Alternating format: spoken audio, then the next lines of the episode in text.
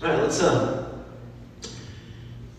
open up to Genesis 1. And, uh, you know, the scriptures say don't pray or address the, the dead.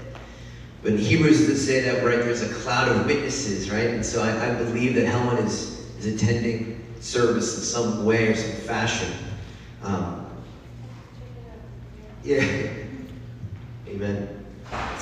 So we're on to Genesis uh, chapter 1, verse 1. Um, we are, for those of us that are new here and just came out, we are engaging in a um, sermon series on heirloom seeds, the art and value of the heirloom, the heirloom seed. Uh, and uh, what this is, is this notion that I believe that um, in the church we have, have a tendency to have spiritual ADD, right? We jump from new teaching and new ministry, and, and it happens every five to ten years in my experience.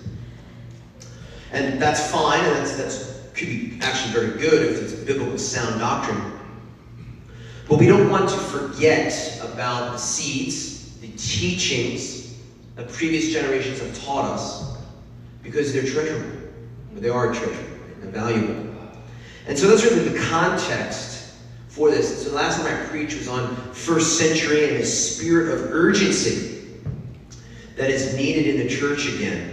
Uh, and today is a very kind of different one, and it's on uh, stewarding or stewardship. In fact, stewarding your garden. And so let's open up uh, Genesis chapter 1, verse 1, right? Bereshit bara Elohim et shamayim et haaretz.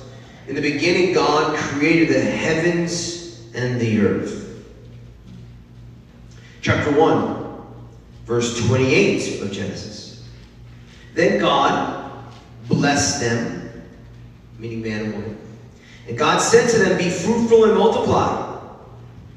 Fill the earth and subdue it, to have dominion over the fish of the sea, over the birds of the air, and over every living thing that moves on the earth. All right. What we have here is something interesting. This is the first commandment. First command spoken to man. Be fruitful, multiply, and go out into the earth and have dominion over the earth, essentially. First commandment in the Bible. Okay? I think that's like a pretty old heirloom seed. The very first seed that's been dropped into the soil. First teaching that was laid out to man is this. Okay. All right. So we have all that, and so that's just the context. And now let's let's let's talk a little bit. So here it is. I just got back from Montana with Jose. Uh, it was a wonderful, peaceful, beautiful, epic time uh, because Montana is an epic place. And uh, we're, we're there, and uh, it was, you know, you can't get away from the Lord, right? Even in the wilderness. Uh, you can ask Jose, this is exactly what happened. It was crazy. It was absolutely crazy. Like the Lord, it has to be saying something. Yeah. So we're right off of that trail right there, in the middle of Yellowstone Park, about an hour and a half outside of Bozeman, Montana. I mean, a raw, huge park. Right? Bigger than some countries. Oh yeah, bigger than some countries. And so we're walking off the trail, and I'm wearing shorts as part of the, the, the story because I have a tattoo on the back of my calf, okay, my right calf, uh, which is a symbol in, in Jerusalem. And I'm walking, and we hear, "Hey, are you from Jerusalem?" And I turned around and looked at this guy, and he looks at me and says, "David." A man by the name of Reuben. Uh, he's an Armenian Christian. His family has been in Israel since 1910. He married an American girl and is living in the United States. I have not seen him in 12 years. And we were not that like super close. So Reuben, if you're watching, I mean, I love you and my memory of you is, is very nice. But it's not like we were like BFFs in Israel, right? Kind of had mutual friends, kind of thing. Totally crazy. I'm like, what the heck? That's awesome. Awesome, right? Now, how about like the next day? Yeah. The next day, we're in Bozeman, Montana. We're hanging out, and people are wearing masks outside. I see this girl, and I'm like, she looks really familiar. I can't tell it's a mask. She goes into the store. She comes out of the store with a guy. And as soon as I look at the guy, I was like, you have to be kidding me. It's like, Mr. Greenhockle. so both of them were students of mine from several years ago. And actually, the one kid, Ross, I teach uh, with his his uh, with his mother. She's a math teacher, and I taught him. And so we were like, Tosi and I were like, the Lord has to be like saying something. Like, what is this all about? Like, we've traveled thousands of miles to some recluse place and I'm running into these people. It's like, what the heck is going on? And I, you know, we we're going before the Lord trying to figure this out, you know, I feel like I was with a celebrity.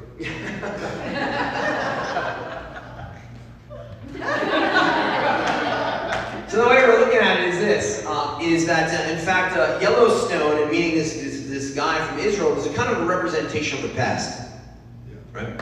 Uh, visiting or seeing the students miraculously is a representation of the present? And we're like, well, what's the third? Like, Lord, I'm like waiting for like some kind of sign and what have you. Like, you know, are you calling me to, to Montana or something? And no, he's not. But you know, we're just like, what's going on here? It's very peculiar. What are you trying to say, Lord? And so, you know, I, I, there, there's a punchline to this, but we can go to the video of, of the waterfall on the uh, church's desktop. That'll be the one. Um, just so you can see what we're talking about here. I mean, here we go.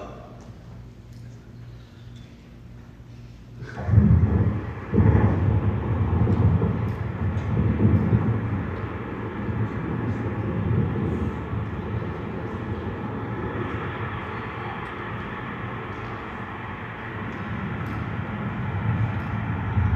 think they call it the Yellowstone Grand Canyon. It's not on.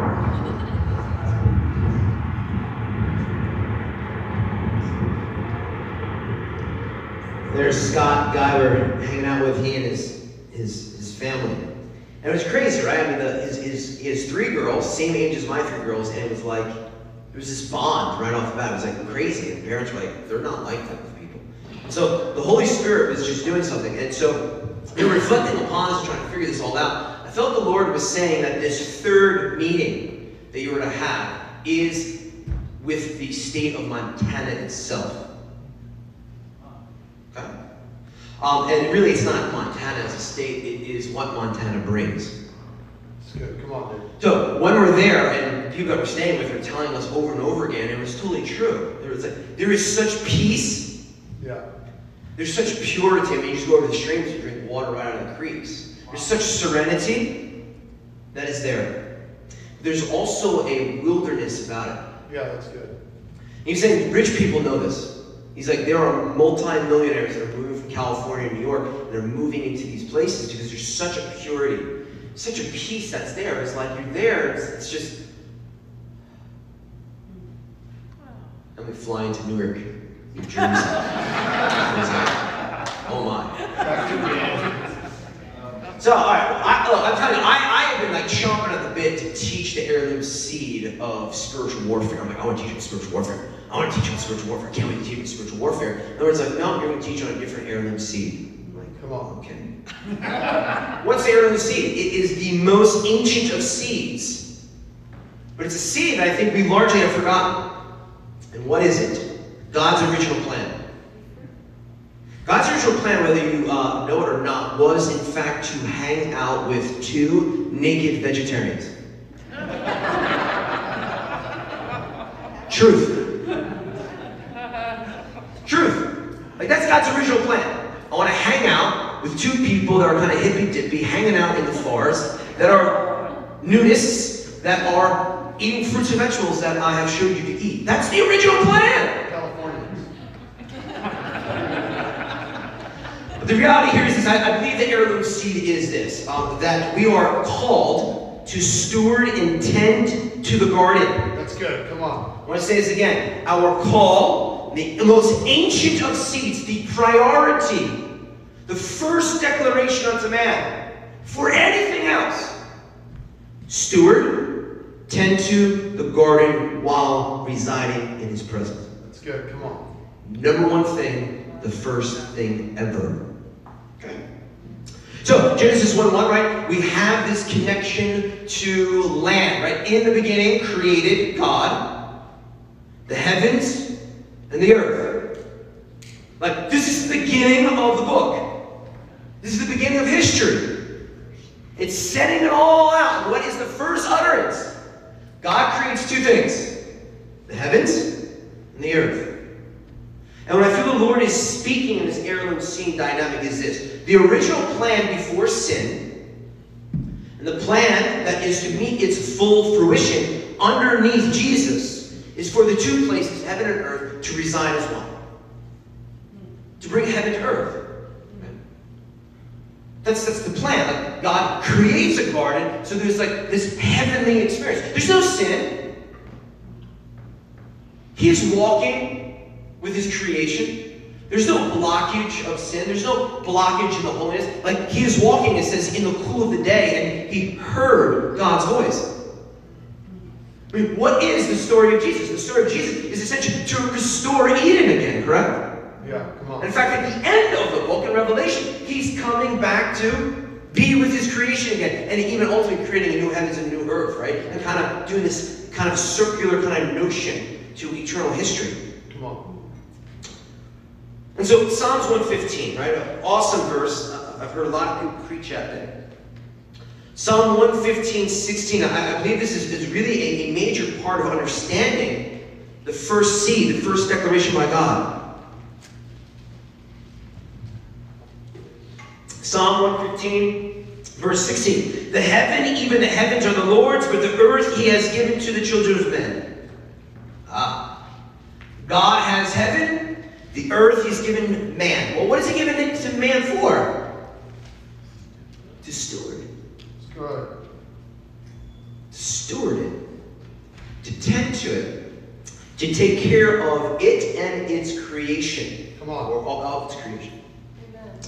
Now, in order to understand this a little bit, I want to, get into some things here, right? Because I, I think we, we have such a Western modern view of the scriptures, which does a lot of damage. You have to understand the Lord is, is writing the word to a desert people, and then he takes that desert people and he brings them to a fertile plain in the Mediterranean, and he's dealing with an agricultural people, a people that farm, people that take care of animals. People that live a very visceral life, right? Visceral meaning very, very uh, construct, very physical with the elements in God's creation. And we largely live inside of the creation that man has made, right? Yeah. Right? The technology and the and, and the buildings and the skyscrapers. And I'm just gonna be real with you, it's very hard for me to hear the Lord in the midst of man's creation. It's a lot easier to hear the Lord in the midst of his creation. That's good. That's just me. Hard to hear Lord in Times Square, you know? It's like, I just see the things of men. So, to better understand this concept of land, this concept of garden, because we're so far away from this, so removed, I want to take a little time and talk about land in Scripture. Uh, first thing that we really need to understand with this is Genesis chapter 2, verse 15. Then the Lord God took the man and put him in the Garden of Eden to tend and keep it. Now, this has a different flavor than Genesis 1. Genesis 1, to have dominion and subdue. Onward, Christian soldier. Genesis chapter 2, it's not really dominion and subduing, it's tending to, taking care of. There's a difference. There's a difference. So, what is the call? The call is to tend to, to steward the land. That is the first declaration for man. All right. Now, another thing that you to understand for a little biblical understanding are two concepts. One is uh, a biblical law of study, which is called the law of first mention. Meaning, in the scriptures, when a word is referenced first, it's first time, it's showing the utterance of importance of how we are to view that. Okay? So biblical scholars take a look at. For example, first time holy is used is in Genesis and it's in reference to a day of the week. Sabbath. You see the whole notion of Jesus coming to bring forth a Sabbath age. It's part of the restoration of humanity, right? It's to enter into a Sabbath rest for eternity. But Sabbath is first mentioned in reference to time.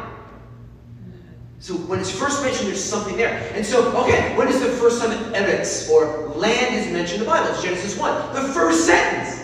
He made the heavens and the earth. And then soon after, he says that he made a garden, a piece of land for man to inhabit. And what are they to do with that land? They are to tend to it. It's the first time the understanding and concepts of land are being delineated. It's very, very important from biblical teaching to look at that. The other thing that biblical scholars look at is not just the law of first mention, but also the multiple use of words. Okay? Like how many times words are used in the Bible? Because what does it show? It shows that like it's pretty important. So the most important word in the, in the Hebrew language is et. It's used the most, and essentially it's the. It's like, all right, you get rid of conjunctions, you get rid of prepositions. What's left? Because of course those are going to happen. And so let's take a look. Jehovah, Yahweh, number one word in the Bible, rightfully so, 6,632 times. Wow. Makes sense, right? Two, king, used 2,518 times. So the second most used word in the Bible. Let's take a look at some words in the Bible that aren't used as often as the others, but it seems that Christians are you know, obsessed about them, and some of it is rightfully so obsessed. For example, fear. 365 times. Wow. Like, that's it. Oh, wow, it's, it's for 365 days a year, and you declared that promise. Okay, that's cool. Come, come on, it's, it's not a major motif. Is what I'm trying to say. Like, fear, like, it's like, don't, you're not even, you know, don't be afraid, right? It's a commandment. It's actually a commandment. Do not be afraid. But only 365 times. It's a lot less than 6,000. Ooh, salvation. Now, obviously, this is a very important word. Okay? But I just want to show you that the use of it is only 164 times. Wow. Kind of, I mean, I think that's interesting. Last, we love this one. Sin. Focus on sin. 749. Now, what I'm just trying to paint a picture of is this. When we take a look at the multiple use of the context of the scripture, what is the primary focus? Primary focus is to be God. Jehovah, God. That's what it's about. That's the, the point of centrality. It's number one. Kingship, lordship, right? Jesus. So here we go. When? 2,504 times. It is the third most used word in the Bible, and I've never heard a message on it. Wow. Have you? I mean, never Jehovah, God, Yahweh. I've, I've taught it, heard it. Whoa, King. Well, of course, we, we talk about it all sermon on land. Well, dude, and dudettes.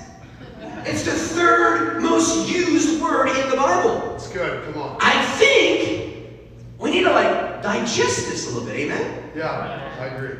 So let's digest it. All right, land in the Bible. I mean, I could go through and give you some verses, but there's 2,504 of them. So I'm going to just kind of paraphrase.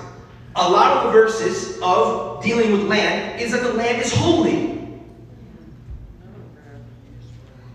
That he's put his name on certain land, Israel. He says things like, righteousness shall spring forth from the land. Wow. Come on. He says that he's going to return to the land. Set up his kingdom as Jehovah. What you have to understand here is this. It's going to rub some of us the wrong way. It's, it's all good. The underneath the older testament, the original penalty for sin Come on, say it. is keret. You shall be cut off from the land and from the tribe. That's the penalty of sin. Hmm. So the original penalty for sin is being cut off from the land. We see this with Adam and Eve. What is the what is the penalty for sin? Being keret, being cut off from Eden. When Israel is a nation, the penalty for sin is you're to be keret, kicked out of the land, cut off from the tribe. Okay? That's what's going on in biblical literature and biblical theories here. That doesn't offend anyone. It's a little hard to have heaven, hell, and penalties when there's no Jesus. It means everyone's going to hell, right? I mean, right? If you don't have, I mean, I mean, like Moses and David and everyone is in hell. Right? I mean, if there's no atoning work of Jesus, where's Moses? Where's David? All that kind of stuff. That's the whole teaching, Abraham's bosom, and things like that. But what I'm trying to get at here is the, the, the, the, the, the penalty for sin is being cut off from the people, being cut off from the land. Hope, I didn't like totally wreck your world right now. Scripture. All right, Roman numeral three in my notes.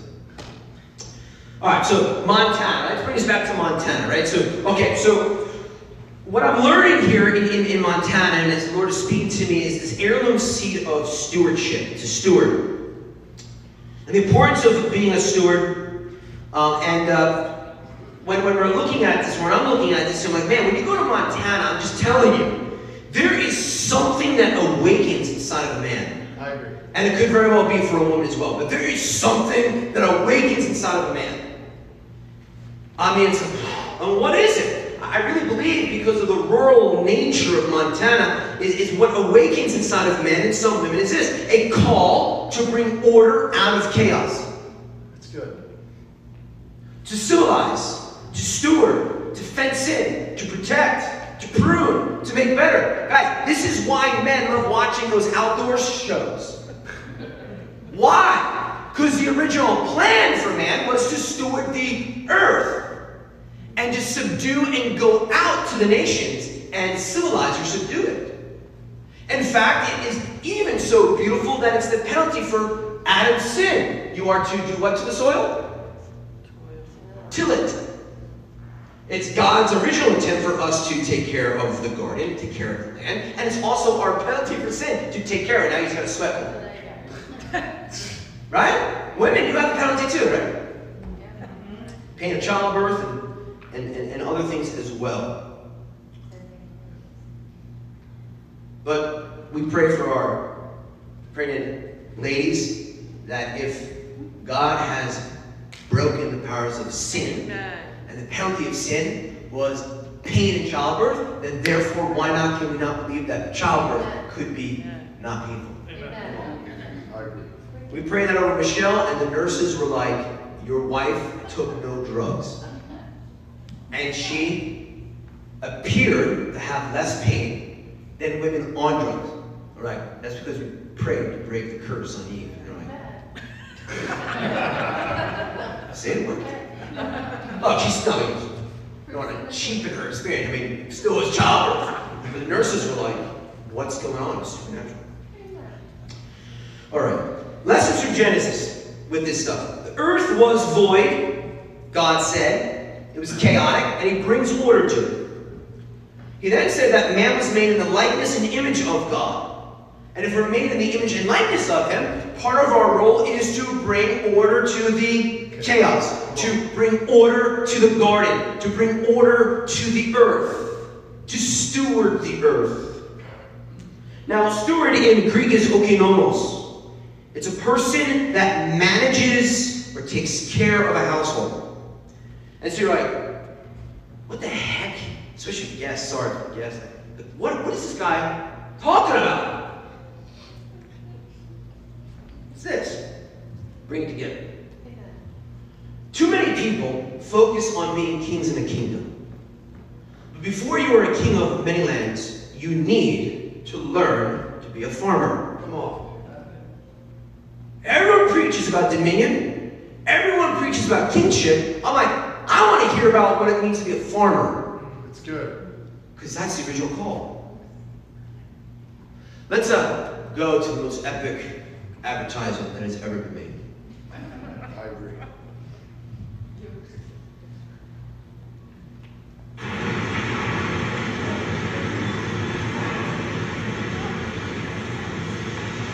And on the eighth day, God looked down on his planned paradise and said, I need a caretaker. So God made a farmer. God said, I need somebody willing to get up before dawn, milk cows, work all day in the fields, milk cows again, eat supper, then go to town and stay past midnight at a meeting of the school board. So God made a farmer. God said, I need somebody willing to sit up all night with a newborn colt and watch it die Then dry his eyes and say, maybe next year. I need somebody who can shape an axe handle from a persimmon sprout, shoe a horse with a hunk of car tire, who can make harness out of hay, wire, feed sacks, and shoe scraps, who planting time and harvest season will finish his 40-hour week by Tuesday noon and then painting from tractor back put in another 72 hours. So God made a farmer. God said, I need somebody strong enough to clear trees and heave bales, yet gentle enough to yean lambs and wean pigs and tend to pink-combed pullets who will stop his mower for an hour to split the broken leg of a meadowlark. So God made a farmer. It had to be somebody who'd plow deep and straight and not cut corners. Somebody to seed, weed, feed, breed, and rake and disc and plow and plant and tie the fleece and strain the milk. Somebody who'd bale a family together with the soft, strong bonds of sharing. Who would laugh and then sigh and then reply with smiling eyes when his son says that he wants to spend his life doing what dad does. So God made a farmer. So, God's last act of creation is making a farmer, not making kings. Come on. I'm all for kingship. I'm for dominion. It's- It has a place in the Bible, but I'm just telling you right now that there needs to be an understanding before being a king, being a farmer. See, earthly kings rule. Let's let's let, let's hear the difference here. Earthly kings rule, farmers caretake. Earthly kings have others work, farmers get dirt underneath their fingernails. Earthly kings sit on an altar, farmers wake up at 4 a.m. to tend to the cattle. There is being a part of God's creation, being a part of what He's doing, opposed to standing outside of. And God's original intent is for us to be a part of. Look, I get it. I mean, I have a decent understanding of the word. I mean, Revelation 1.16, he says, um, I make you kings and priests. Yes, amen. 1 Peter 2.9 says that you are called to be a royal priesthood. Amen. I believe that. But yes, we're, we're called to be these royal priests. But I believe that the true, full, biblical picture is this. That we are called to be farmers and caretakers that so happen to become kings and priests. Come on. That's good. It's about taking care of, not using. So, biblical stewardship. Biblical stewardship is not about money. It's about caretaking. It's about stewarding what the Lord has given to you. The Lord owns all things and owns the earth. He has created the earth, but He has given it unto us with a responsibility to take care of it. Come on. And I believe in the church we, we largely sometimes can lose this understanding because we're kings, aren't we? Come on. Well, here's the thing, man. Owners have rights and stewards have responsibilities. And so my question for this heirloom seed is this. Are you being responsible of the land that the Lord has given you? Whatever plot of land, in the physical or in the spirit, that the Lord has given you, have you been responsible to take care of it? Or are you lording over it? Look, this is a this is a spiritual principle. Land is a symbol. Look, not many people own land. In fact, I would argue that in the United States of America, it's impossible to own land. Right? You pay off your mortgage, you still don't own that land, you have to pay taxes for the land. Then therefore, you're still renting from the United States government. You're paying a tax for it, right? It- It's really symbolic. It's really a spiritual principle to subdue and take care of the things that you already have. To take care of your mind, to take care of your body, to take care of your soul, to take care of your family, to take care of your spouse. And really, to build an area of authority around that. Come on. Because that's the call. Now let's take a look at how the world operates, right? We, we have a structure of authority on earth. Amen? Yeah. We have nations and nation states. Underneath that, you have your localized communities. We have your church. We have your family. And then, of course, we have you, the individual, right? This is like the structure of organization on earth. But what I want us to understand, understanding this concept of heirloom seeds, is this Adam and Eve could not enlarge the garden because they could not steward themselves. Wow. That's so good. It's very important in the, the new teaching that's out there on dominion theology, kingdom now. You can't have authority over anything until you have authority over the self. That's good. Good word. A lot of people that are like setting themselves up to be the kings of the earth and all this kind of stuff in the spirit. It's like, bro, take care of your family yet? It's good. Come on. Have you gone on a date with your wife yet? Have you gone to your kid's softball game yet? Have you taken care of being significantly overweight yet? Have you taken care of those things yet? Well, no. You're not stewarding yourself. You're not stewarding your own garden. How on earth are you going to extend the garden? Come on. You can't. It's out of biblical order. It's good. And that's why, unfortunately, we see a lot of ministries, and we see a lot of people fall into sin. Because they're going outside in to inside out. That's good. They look for dominion and they forgot what it meant, what it means to be a farmer. Come on. It's a very important principle. Well, there's good news, right? The good news is this uh, Adam and Eve, okay, could not enlarge the garden because of their sin, but the reality here is a new Adam came, Come on. right? A new Adam came. Uh, and he came into a new garden, the Garden of Gethsemane. And it's in that place that he crushed the serpent of old. 1 Corinthians 15, verse 45. And so it is written, the first man, Adam, became a living being, and the last Adam became a life-giving spirit. However, the spiritual is not first, but the natural, and afterward the spiritual. The first man was of the earth, made of dust. The second man is the Lord from heaven. As was the man of dust, so also are those who are made of dust. And as is the heavenly man, so also are those who are heavenly. And as we have been born, born in the image of the man of the dust, we shall also bear the image of the heavenly man. Now this I say, brethren, that flesh and blood cannot inherit the kingdom of God, nor does corruption inherit incorruption. What we have here is the notion is that, in fact, we cannot be underneath that curse anymore. We be underneath the, the, the blessing of the new Adam to tend to the garden that we have and to engage in the original plan again. The original plan was to take care of the Eden that God has given unto man and then to extend it and to step out and to spread out. If we have the worship team come on down, please.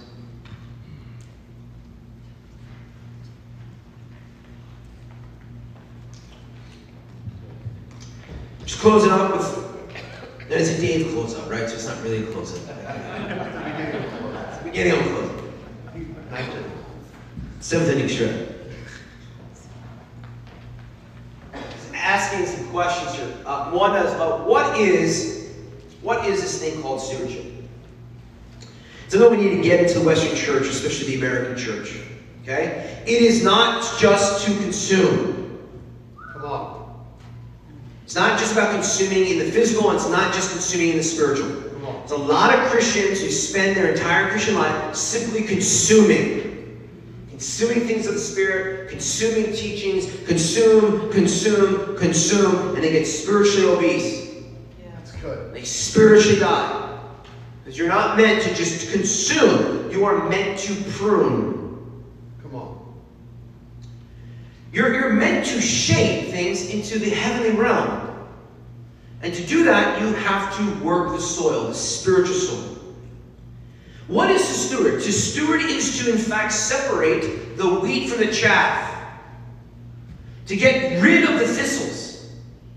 To tend to your garden. To get rid of the sin and the things that need to go in your life. Come on. We need to do that. Uh, what is stewardship? It is to steward what you have and also what you are. I, I really want you to understand. It is to steward what the Lord has given you, but also to steward who you are, to work on yourself, to prune yourself, to be inside of your own self, that own paradise with the Holy Spirit, and say, I need to remove some of those thistles.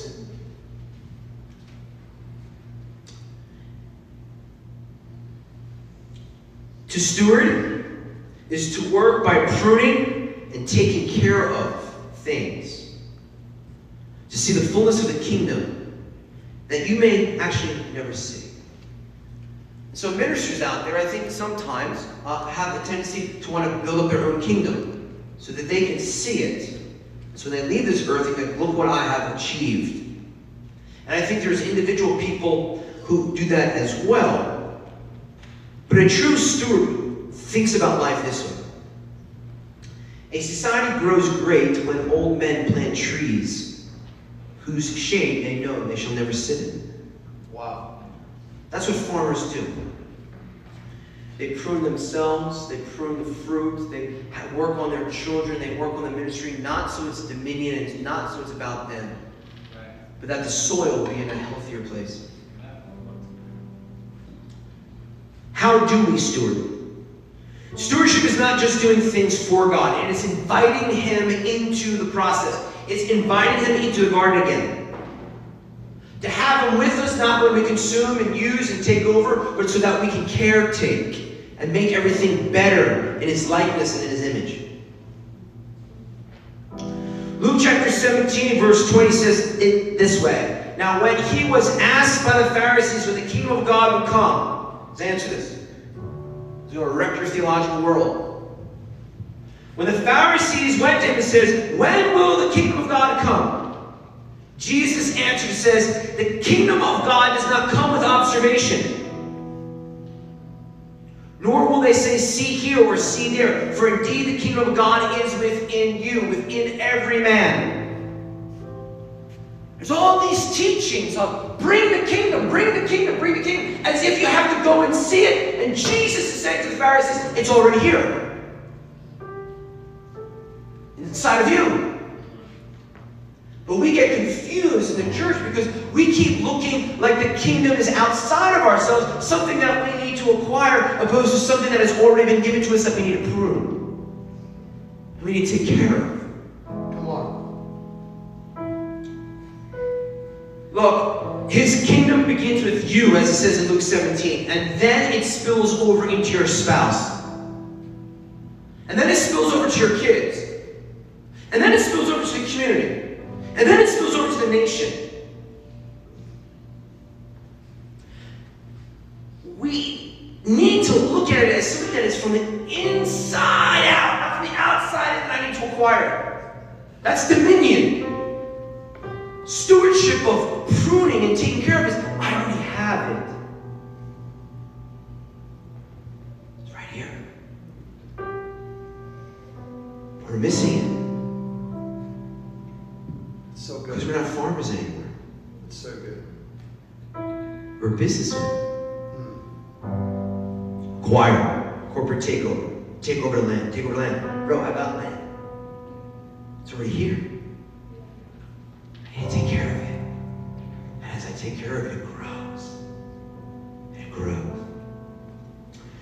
We do need to enlarge the kingdom of God, of course, but we need to do it with the pace, with the cadence of His breath.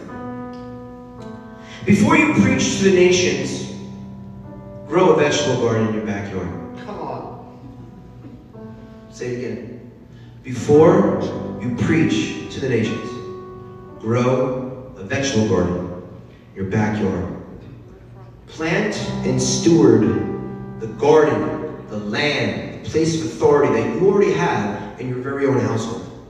Come on. Get that Eden right, and watch all else be added unto you. Why do we steward the garden? This is finishing up for real. We do it because it is His plan from the beginning. The first articulation of, I'm here, you made me, what do I do? Be fruitful, multiply, I mean, have lots of kids. I get theological on it, but you don't multiply until you have three kids. It's true. You have one, you decline. If you have two, you replicate. Three, you now multiply. I'm making theology out of it, especially since I have three kids. I'm trying to convince my wife of four. but to multiply the earth. And we can do that spiritual, right? For those that don't have kids and even those that do have kids, right? The real power is to multiply in the spirit, amen? But to spread the garden out. Why else do we steward our garden first? Because it's in good order. It's in good biblical order. That's good, man. We transform ourselves from the inside out, not the outside in. It's in appropriate order. And it gets rid of all the silly problems that happen in the church. There's so many people that are thinking about things that they have to do and fix it. It's like, I want to just be the mean guy and be like, bro, you gotta fix this. Come on. That's good. Like, you wanna be a pastor, dude, you gotta fix your own life. Come on, man. But try to do it nice. Look, this is what happens here is that the problems in the church emerge from this because people are trying to garden east of Eden and haven't take, taken care of Eden yet. And east of Eden is the place of the banishment, it's the place of the sin. And so, why don't we stand? I'm just going to close up right here, I think.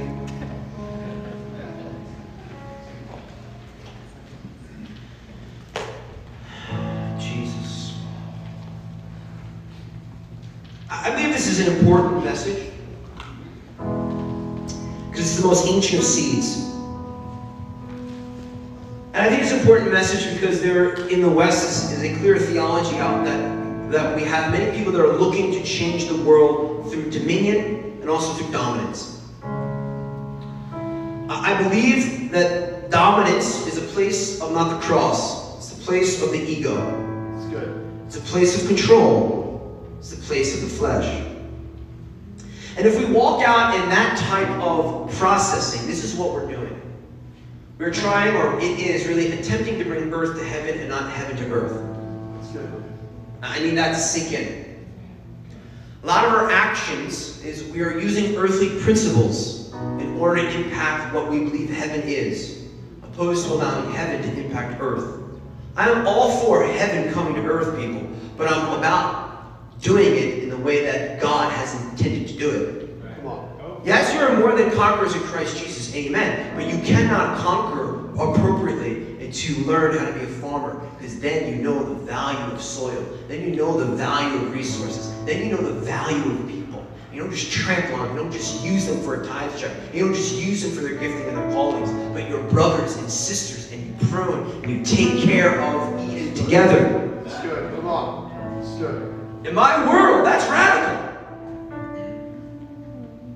I know some of you in ministry probably can express that. Uh, these people that walk out in the dominion, uh, they eventually, unfortunately, fall. They fall to sin. Because they view ministry and they view things as a place of control and dominion. But let me tell you something farmers, caretakers, stewards, they don't take, they prune. They don't destroy the soil, they feed the soil. For they are in the cadence of the earth's rhythms, and they walk with the breath of God in the garden once again. And they are the ones that shall be called the sons and daughters of God. So, yes, a radical heirloom seed. As the big preachers, not all of them, but some of them, in the big C church looks to become dominant, I just simply want to be a farmer. Come on. I want to steward the earth. I want to steward what the Lord has given. And yes, in the Spirit, He wants to raise us up to be priestly kings. But I think it might be better said that He wants to raise us up, not just to be priestly kings, but to be priestly farmers. Closing up for real, Luke 16, we're just going to close out with this. Verse 10. He who is faithful in what is least is faithful also in much.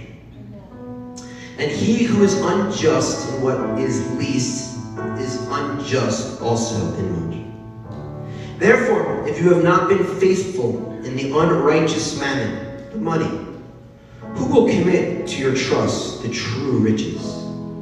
And if you have not been faithful in what is another man's, who will give you what is your own?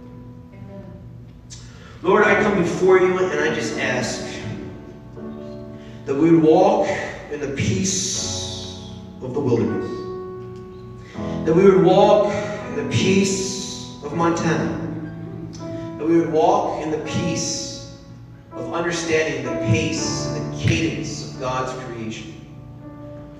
That we're not supposed to put the cart before the horse, but we are to be faithful in the little. And then you, you, not us, you will enlarge the tent pegs. Father, I pray that we as individuals and we as ministers and we as a church could be a people that take our kingship in Christ. We can adopt a spirit of stewardship. Father, I pray that all of us would look at ourselves, including myself, that we would look at ourselves and say, what thistle needs to be removed? Which part of my family, what, which, which part of my household needs some tending to? Where can I enrich the soil? Where can I add water? Because it's in that place that there's such peace.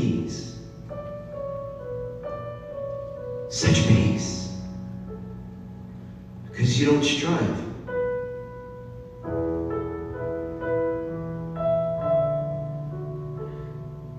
You don't strive. You walk in the garden hearing his voice, being spiritually spiritually nude before him. Nothing covered. In Jesus' name. Have week. Hope to see you on Wednesday. And maybe next week will be a more fiery message on spiritual warfare. But maybe not. Who knows? Please feel free to just reside in a place of worship. I just ask if there are non-spiritual conversations, you know, if you can do that out in the lobby. So we just keep this place a holy place of just connecting with Him in the garden. Amen.